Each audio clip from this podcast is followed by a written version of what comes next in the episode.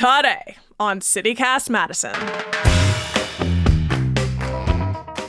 Here in Wisconsin, we have the first openly gay U.S. Senator serving on our behalf, Senator Tammy Baldwin. And there is a disturbing trend of anti LGBTQ bills being introduced across the U.S., including in our state. We sat down with Senator Baldwin to hear her take on the recent wave of bills, her work around ending barriers to care, and why she's focusing on mental health. It's Wednesday, October 4th. I'm Bianca Martin, and here's what Madison's talking about.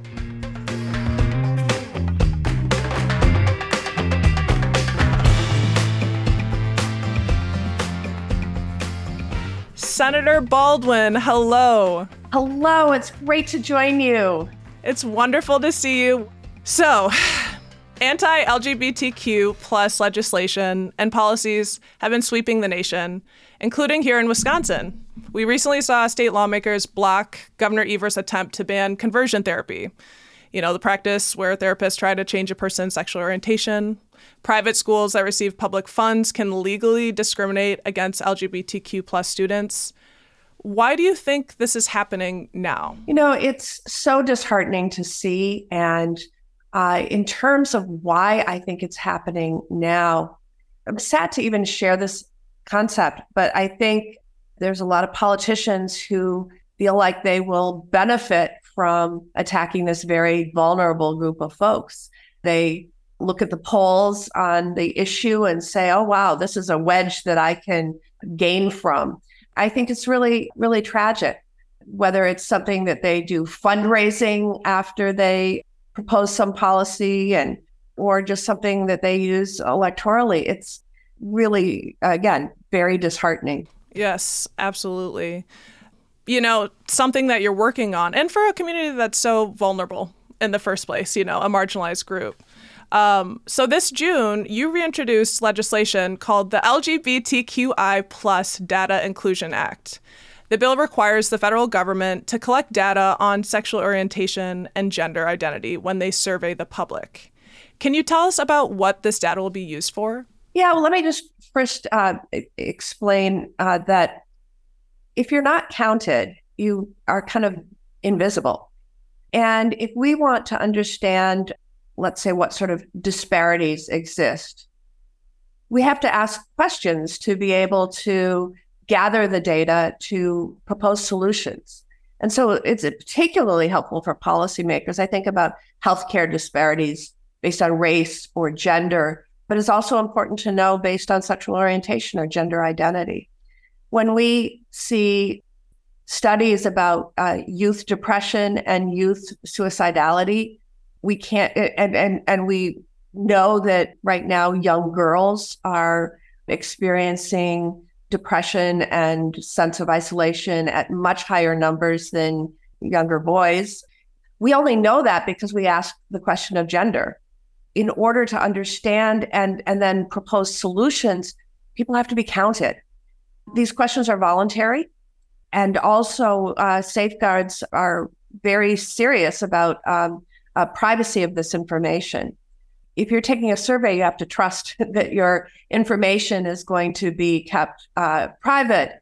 Again, you're invisible if you're not counted. And that's one of the things I wanted to ask about was if you are concerned about some folks might worry about offering up this information, but it sounds like that's a part of this push.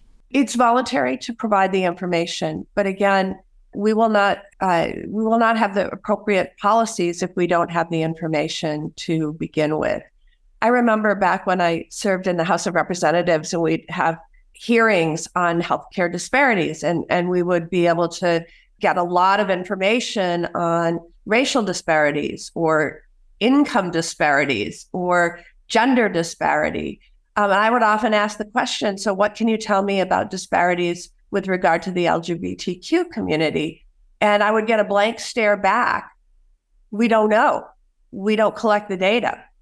And that inspired uh, uh, some years ago my efforts to say, we've got to have the data if we're going to respond to um, uh, challenges and, and disparities. Yeah, and to see the full playing field and what, what's going on. And so this is a reintroduction. What do we know about the outlook, you know, for passage?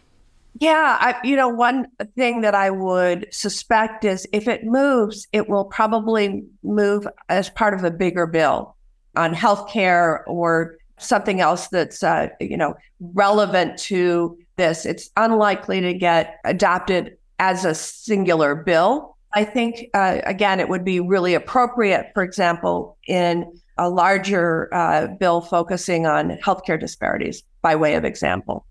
Absolutely. Well, yeah, and you talked about youth mental health as one of the things that should be considered when thinking about LGBTQ plus data. September was Suicide Prevention Month. And we know that the rates for suicide for queer communities, and particularly queer youth, are very high. You led efforts to create the new 988 suicide crisis hotline, and you've been traveling around the state talking about this. Why has mental health been a priority for you this year?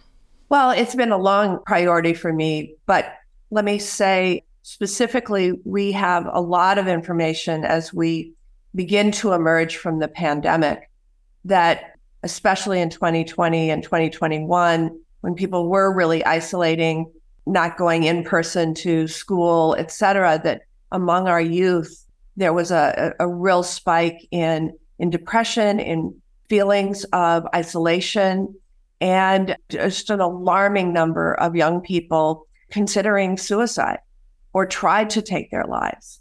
And we have to prioritize this. This is a crisis. 988 was legislation that was passed before the pandemic. We saw a need a long time ago for a better way to get help uh, when somebody's in crisis, in a mental health crisis, or considering suicide. And we've long had a national suicide hotline, but it used to be a 10 digit number that nobody knew, right? and how would you find it? To have a memorable yeah. 988 three digit number. Right. And to promote it so people know that it exists provides people with a way to reach out um, either by text or by voice. You can you can reach it either way and seek help. And I since it was launched, over 5 million calls in the first year. Wow.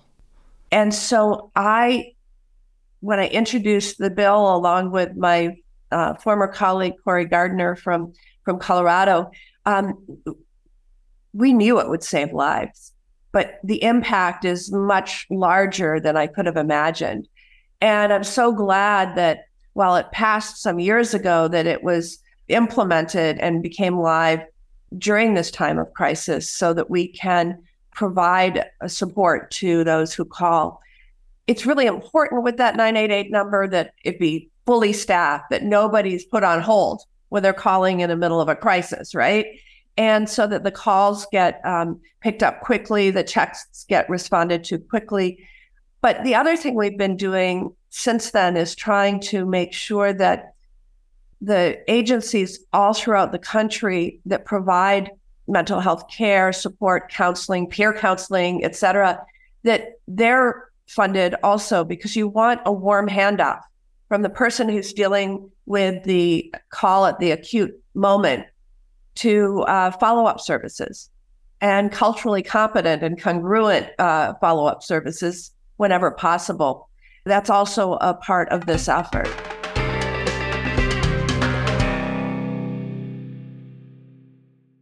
Speaking about the crisis in the pandemic, another big issue the federal program that subsidized childcare providers over the pandemic is ending. Many families are super worried about how to pay for childcare, which can cost now more than college tuition. A topic for another time for us. A new bill has been introduced to re up funding. You're a co signer. Why do you think childcare has become partisan? Why, why isn't this a slam dunk? I know it shouldn't be. And frankly, it should be something that is embraced by both parties, but also all levels of government and the private sector really should be stepping up uh, more than they are because they're desperate for workers. But if the barrier between staying home with your children and going back to work is the availability of childcare, we ought to be all working together to address that barrier. you know, in the state of Wisconsin, there are many areas of the state that are considered childcare deserts. A childcare desert is when there are three or more children for every one childcare slot. And uh, the, the childcare can be many miles away. But our entire state is um, facing a childcare crisis because even if it's not officially considered a desert, we still probably have two children for every one childcare slot that's available. And that has massive repercussions on our workforce, on our economy, um, and on making sure that children have a healthy and good start. Uh, because in some cases, people are needing to leave their children in less than desirable circumstances uh, uh, in order to work. And we should be joining together to confront this. But th- this crisis is in part because we had a lot of support during the height of the pandemic um, when businesses had to shut down. And uh, we wanted to make sure that when the pandemic, you know, when it was safe to reopen, that they could reopen, that they hadn't gone out of business. Also, did a lot to help uh, uh, child care centers increase the pay of child care workers that are usually uh, quite low salaries. And and as we reopen and as these funds uh, begin to dry up, a lot of folks who um, who trained in early childhood education and childcare have credentials. Um, that's what they feel passionately about, but they're taking a job at uh, the convenience store uh, because it pays twice as much as what they would get paid if they returned to to work in childcare. So there's a crisis on all sides of this. This is an area where it seems that the free market just doesn't work because if you paid uh, those workers what they deserve, parents wouldn't be able to afford the tuition. And so there is a role for government and the private sector to step up in partnership. So the child care bill that I have uh, just introduced with uh, colleagues would try to help bridge the gap between the fall off of the pandemic era funding and when we can really redesign how we uh, do childcare in America. Yeah, the need is clear. And Wisconsin's getting loads of attention from the current Biden administration, as well as from the many other contenders vying for 2024. What's top of mind for you, Senator Baldwin, especially as someone who's running again? Well, it is very clear Wisconsin is getting a lot of attention. Uh, you know, the um, the Republican Party is hosting their national convention in Milwaukee, Wisconsin next year, um, and that's not by accident. We are sort of the ultimate battleground state with regard to some of the rights and freedoms that uh, uh, Wisconsinites um, are fighting to restore, whether that's uh, in our state in a post Dobbs world i.e., uh, after Roe versus Wade was overturned by the U.S. Supreme Court, Wisconsinites saw the laws in the state revert to an 1849 statute, which was understood to be a criminal abortion ban. We are seeing a lot of a lot of developments in Wisconsin around that, and certainly this past spring when we had a Supreme Court race on the ballot, we saw tons of involvement in uh, that race. Janet Protasiewicz won with nearly an 11 point margin, which to me screamed out that Wisconsinites want their rights and freedoms back, whether that's with regard to reproductive care or voting rights or collective bargaining rights. I saw it as a real clear sign that Wisconsinites were engaged and demanding their rights and freedoms back. So that's going to be another salient issue that we see play out, or set of issues that we see play out over the, the years to come. Absolutely. That is certainly top of mind for so many folks here in Wisconsin and in Madison. Before we let you go, I want to ask a fun question. Do you have anything you're excited for coming up this fall? Get into any pastimes that you love, like woodworking or birding? I hope to get to see some leaves turning color in bright and vibrant form. I am going to be uh, heading up for a Packers game later in the fall. So I'm very excited about that too. I saw some legislation about that that you're working on. Go Pack Go. The Go Pack Go Act, yes. well, Senator Baldwin, we so appreciate your time. Thank you. So great to see you and to be on your show.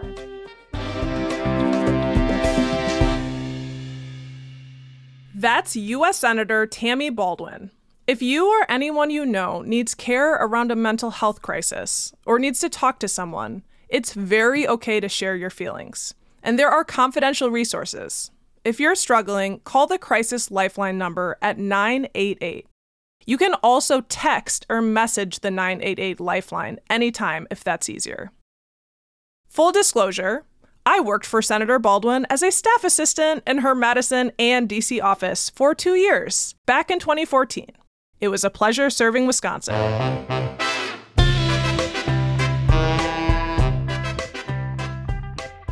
And here's what else Madison's talking about it's National Voter Education Week.